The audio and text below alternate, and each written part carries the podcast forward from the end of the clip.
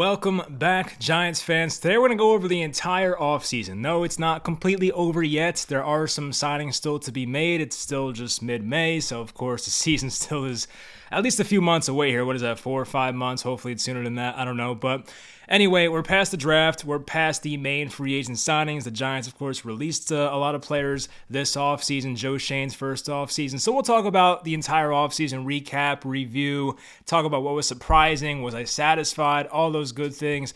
Leave in the comments, were you guys satisfied with this offseason? Did anything surprise you? Hope you guys enjoyed this video. Leave a like, always helps out, and let's get into it. So we're to start from the top. Which players did the Giants release? Which guys walked in free agency? Of course, with a previous regime. These were a lot of Gettleman guys and Joe Judge guys and some even Pat Shurmur guys. So um, of course, the Giants were going to let some of those guys go, and there were some surprises. We saw the most recent one was James Bradberry getting released, but we'll go through all of them. So, James Bradberry of course, was released. It was unfortunate. Joe Schoen tried to trade him, but nothing really worked out salary cap wise with any of these teams they were negotiating with, so the Giants had to cut him. We found out today James Bradberry signed with the Philadelphia Eagles on a one year deal. That sucked. I mean, I'm not mad at James Bradberry. I'm not mad at the Giants. It's business. It happens. Does it suck? Yes, because I still think Bradberry is a really good corner, especially for a cornerback, too, opposite of Darius Slay. But yeah, look, it's a business. Maybe some of this was some payback, quote unquote, towards the Giants. I don't know. But maybe the Giants now can exploit James Bradberry next year. I don't know. We'll see how that goes. But anyway, they saved $11.5 million by letting go of Bradberry. It took like a $10 million cap hit as well, so that was not ideal, but they had to do it to sign their draft picks, as we know. Logan Ryan was uh, released. That was a surprising one. The Giants didn't even save a million dollars. It was $775,000 in savings. This, of course, was mainly a Joe Judge guy, Logan Ryan. We know that. So once Xavier McKinney broke his foot before his rookie year, the Giants brought in Logan Ryan for some extra depth. He had a uh, not a really good, but like a pretty good first season with the Giants in 2020. He signed the contract extension with the Giants, a three-year deal, $30 million, and it did not go that great in 2021. He definitely did not live up to that cap hit. So the Giants were like, look, we can move on from this guy. It's not like the Giants have the most safety depth in the world right now, so maybe it's a bit questionable, but still, Logan Ryan is now with the Buccaneers. Kyle Rudolph was cut, no surprise. They saved $5 million. I don't see things getting much better for 32 year old Kyle Rudolph. It was one of those Gettleman signings that that was just typical Gettleman. He would give out these unnecessary big contracts, not big, but just like just unnecessary contracts to these veteran players that really don't have a lot left. Jonathan Stewart was the main example. Golden Tate was very unnecessary.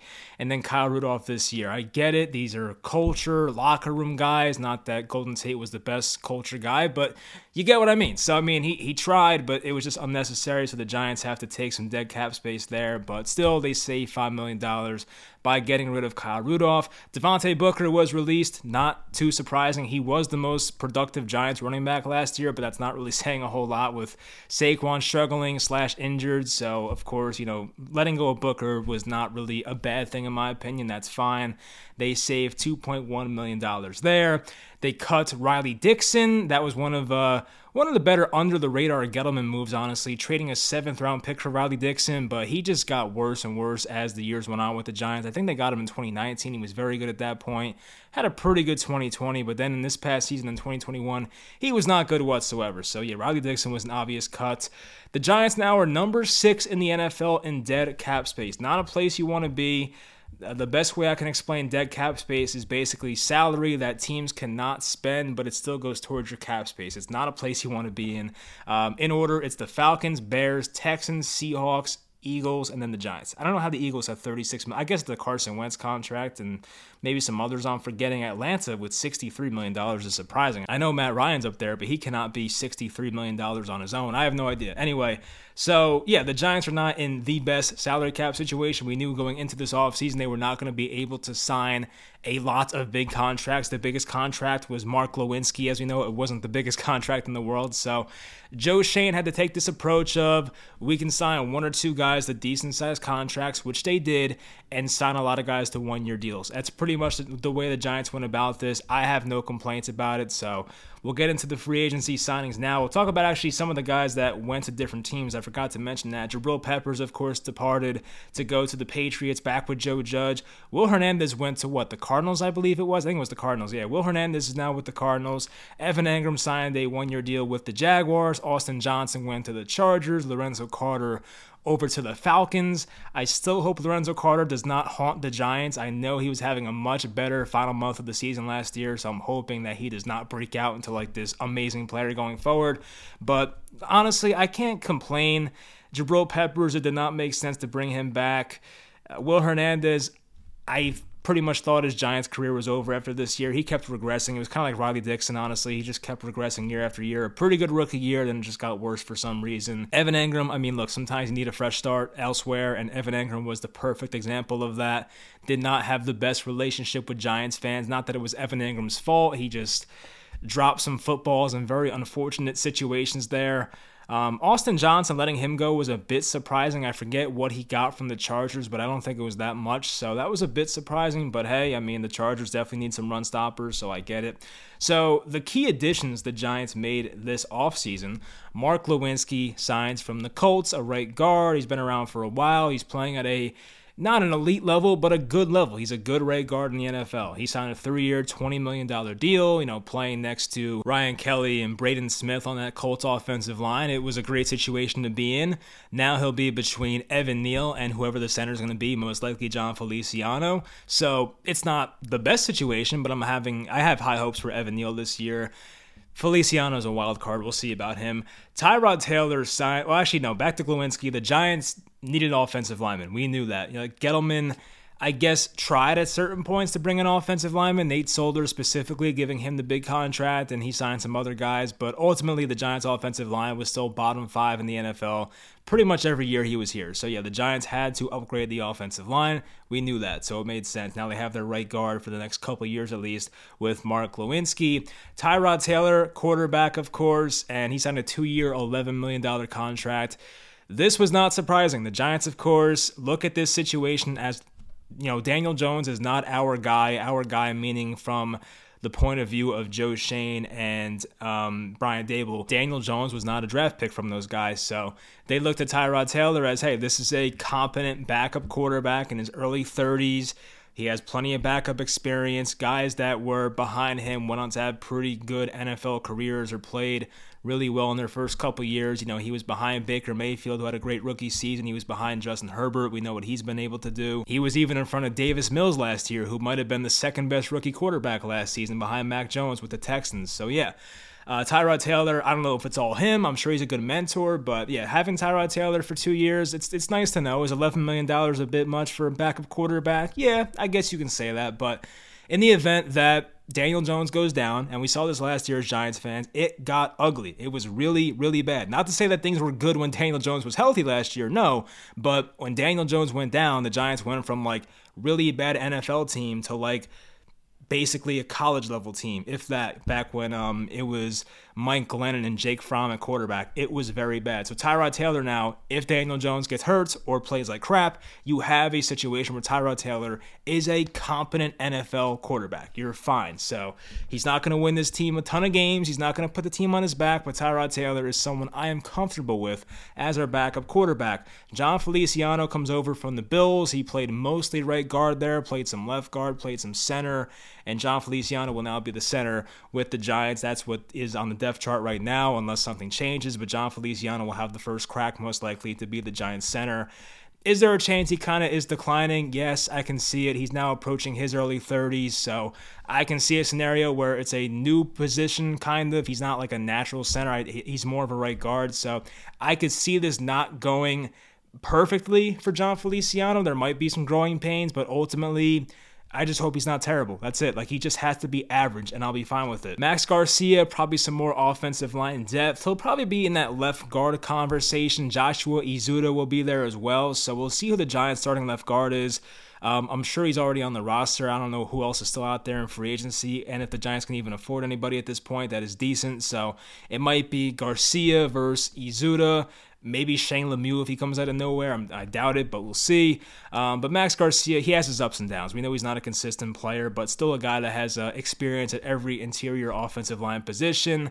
Justin Ellis, another just run stopper. I'm not expecting too much coming over from the Ravens. Jihad Ward coming over from the Jaguars he's a guy that's a bit versatile, has like a good body type. So, you know, hopefully he has a few nice plays for the Giants this year. But ultimately, I'm not expecting a whole lot from Jihad Ward. Running back Matt Breida, another one year deal. These are a lot of one year deal guys. Basically, everyone outside of Glowinski and Tyrod Taylor is one year deals. Like, this is pretty much what you have to do in this situation if you are Joe Schoen. You cannot be handing out multiple year contracts to players. And if you're in the Giants situation right now, that would be very irresponsible. So, good job by Joe Schoen. But anyway, Matt Breida, big play guy. He was, I think, clocked as one of the fastest runners back in like the 2019 NFL season. So he can break big plays, pretty decent receiver.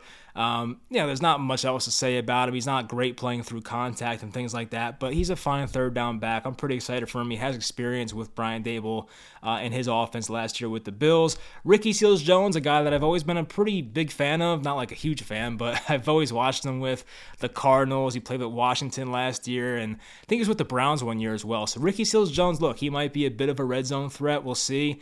Daniel Jones definitely needs to have more success in the red zone. It did not come to fruition the last couple years, so hopefully Ricky Seals Jones can catch a couple jump balls this year. Same thing with Jordan Akins. He's not going to be a you know, world beater out there. He might be the tight end three when things are said and done behind Daniel Bellinger and Ricky Seals Jones. We'll see. But Jordan Akins had some moments with the Texans, some decent moments. So we'll see what he can bring us. Robert Foster, wide receiver, more of that John Ross replacement, just a speedster. It's not a guarantee he makes the team, but if he does, he might make a couple big plays throughout the season for the Giants as like the wide receiver four or five. I'm sure he could play some special teams too. So yeah, it wasn't the biggest off season. I know that we wish as fans that we can sign the Kenny Golladay type guys. We can have that Janoris Jenkins, Olivier Vernon, and Snacks Harrison offseason every year. But obviously, with the salary cap and you know, being responsible as a GM, you cannot do that. You have to kind of pick your spots when to go all in, and the Giants were in no position to do that. So I was fine with how the Giants went about the releases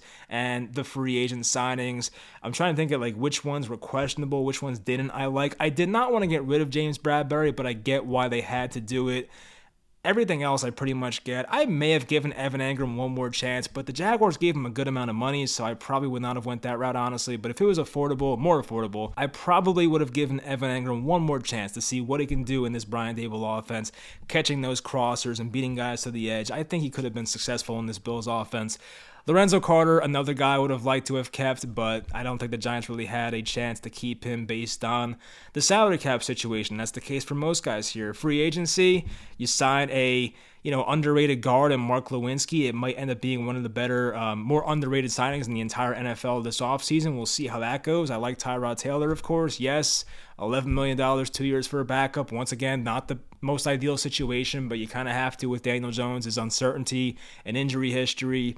You got some, you know, interior offensive line depth. You get Justin Ellis, Jihad Ward, Matt Breida, two tight ends and Seals Jones and Akins, your deep threat Robert Foster. All right, and it wasn't like the most exciting offseason in free agency. We get that, but like ultimately nothing was bad. That's pretty much that's pretty much it for Joe Schoen. Just don't do anything bad. And I think we avoided bad when it came to guys we lost and guys we added in free agency. I don't think anything was that terrible. So that's the good news.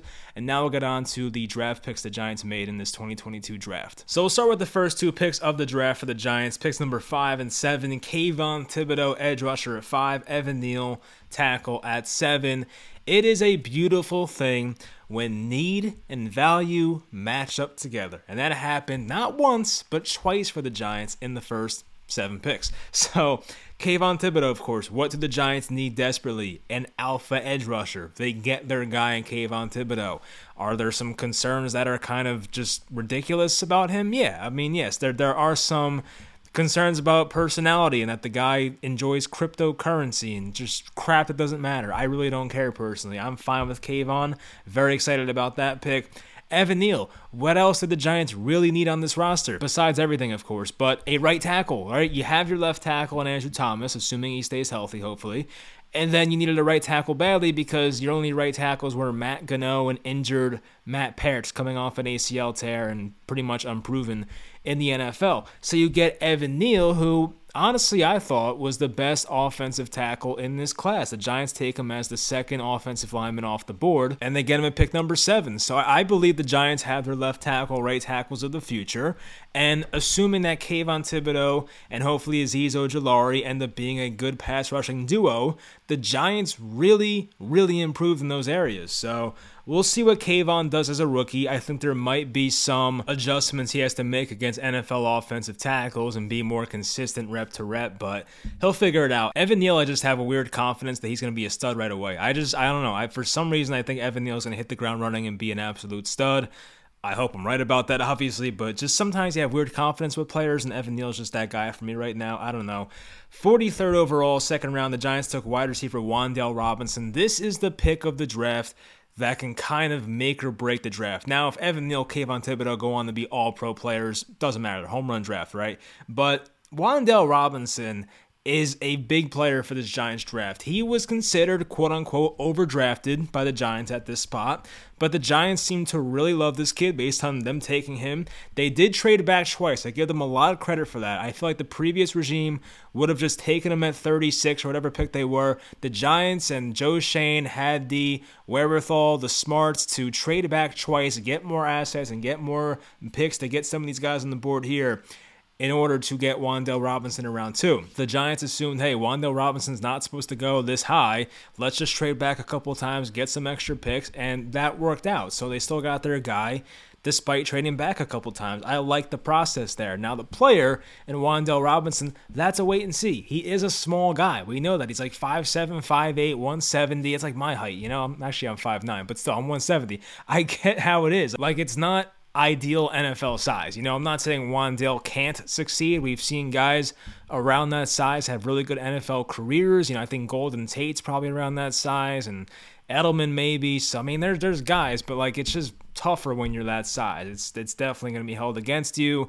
Doesn't have the longest arms, not a big catch radius, but what he can do with the ball in his hands, the way he can take a top off a defense and make guys miss, there is a chance, of course, for Wan'Dale Robinson to be a very dangerous weapon in the NFL.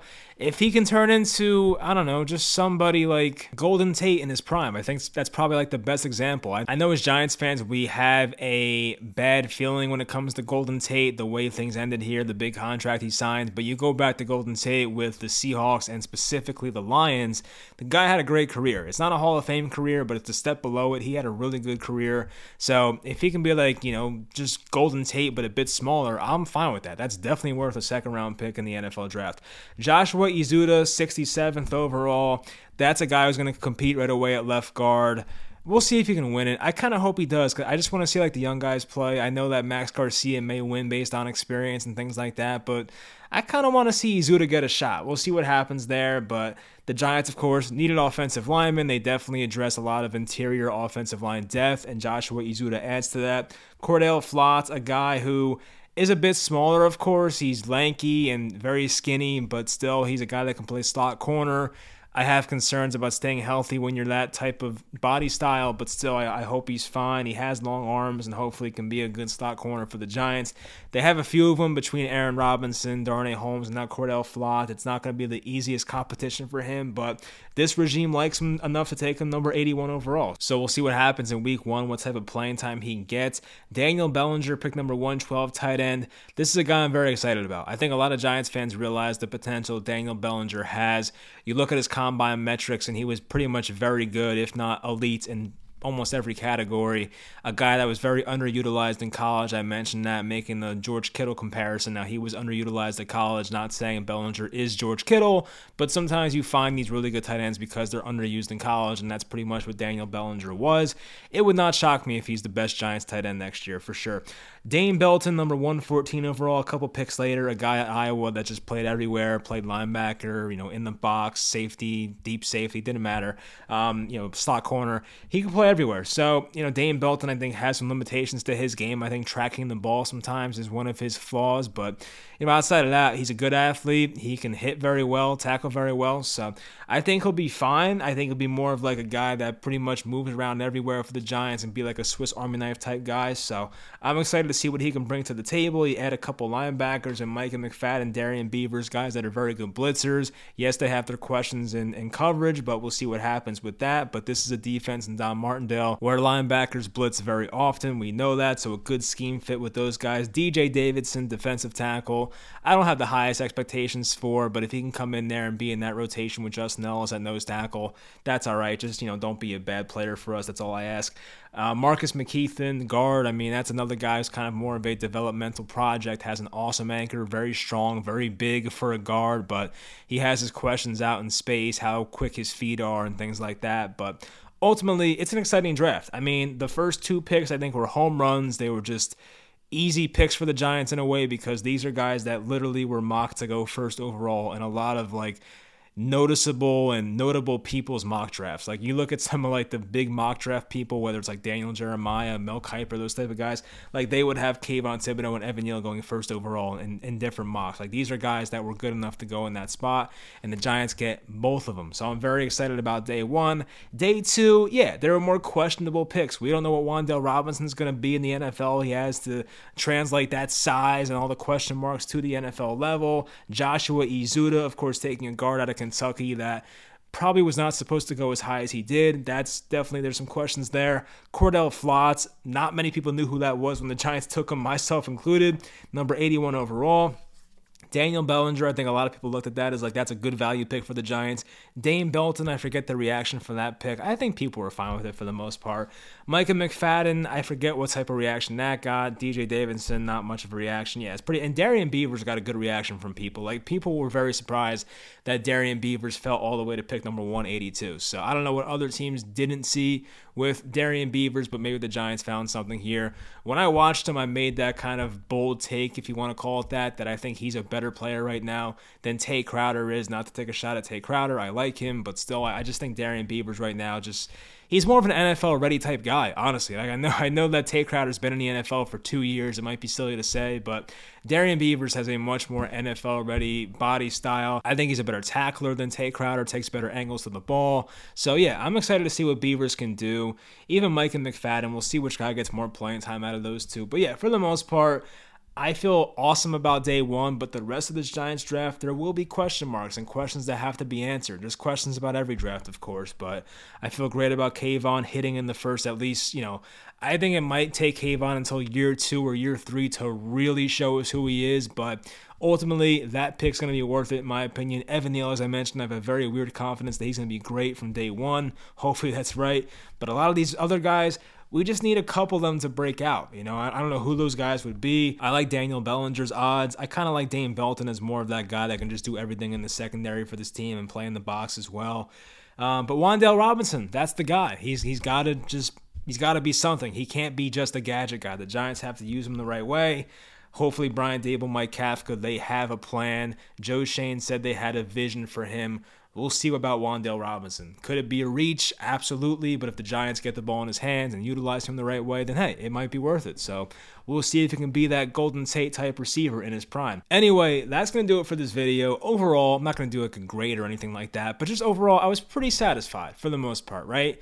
You know, I think up until like day one of the draft, like I was super satisfied. Some of these day two, day three picks, they were not guys we wanted or expected. So we have to kind of wait and see. But I would say overall, it was a smart approach this offseason by the Giants. I think they got some guys they really wanted. I'm sure Mark Glowinski was a high target for them. Same thing with Tyrod Taylor. Maybe they wanted Mitch Trubisky more on the money than match up, but overall they get Tyrod Taylor. Um, you know, I, I, get the whole like letting go of James Bradberry thing was not what they wanted to do, but they had to do it, so that kind of sucked. But looking at the draft, getting Kayvon, getting Neal, home run picks right there. So yeah, there were some very good things about this offseason. There were some unfortunate things like letting go of Bradberry because of the previous regime leaving this current regime and Joe Schoen in a very bad position, but that's just how it is when you're a very bad NFL team for half a decade. So, yeah, that's just how it's got to go sometimes. But anyway, I'm excited to see how it goes. Now, honestly, as I said, I have a weird confidence with this Giants team. I'm not saying they're going to make the playoffs next year, but I just think the Giants are going to kind of overperform in a way. I don't want to, you know, put too high expectations out there, but it would not shock me if this is a seven or eight win team next year. Like, I know for that to happen, it's going to take Daniel Jones to stay healthy and have a really good season. I don't know if he can do that, of course, but I don't know. I just have a lot of confidence in Brian Daboll. I like Joe Schoen's vision. He definitely makes responsible decisions from what we've seen so far, so I like that about him. Um, he has a good process, which is pretty much all I ask for with the GM. So, yeah, I mean, so far I'm excited and I'm enthusiastic about the future of this team. It might take another year or two to finally see the wins start to come, but we'll see what they can do in this 2022 season. Anyway, that's going to do it for the video. Of course, more Giants content will come out this summer from me. Hopefully, the summer goes by fast. I want to get the football season already, but hopefully, you guys enjoy this video, and I'll talk to you guys next time.